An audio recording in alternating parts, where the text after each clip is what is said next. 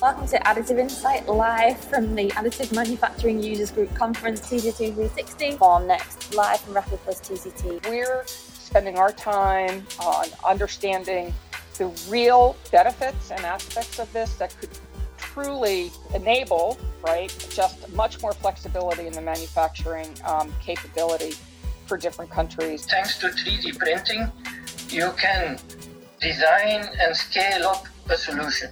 Profit making firms are driven by this flexibility, this ability to relocate where they're producing um, in order to maximize profit. And now we've seen a disruption to that in which the calculations are somewhat different.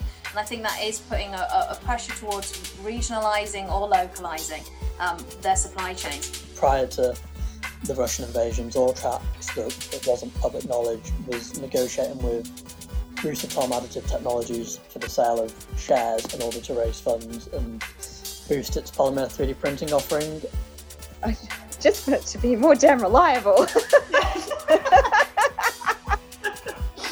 I don't, I'm sick of printers breaking. And it's just kind of funny. It's like you know we're we're doing the same thing aerospace engineers are doing on a rocket, you know, but doing it on a dress. That first prototype is a moment of fruition for so many hardware founders. Like it's a point of of confidence, and it's like, wow, I made this. 3D printing, additive manufacturing, design engineering and manufacturing, DE&I, supply chain, sustainability, healthcare, aerospace, and automotive. And this does really fit into what we're talking about with AM 2.0. You know, it is about mass production. It's not talking about prototypes anymore. It's talking about getting additive manufacturing into real manufacturing, real end use parts.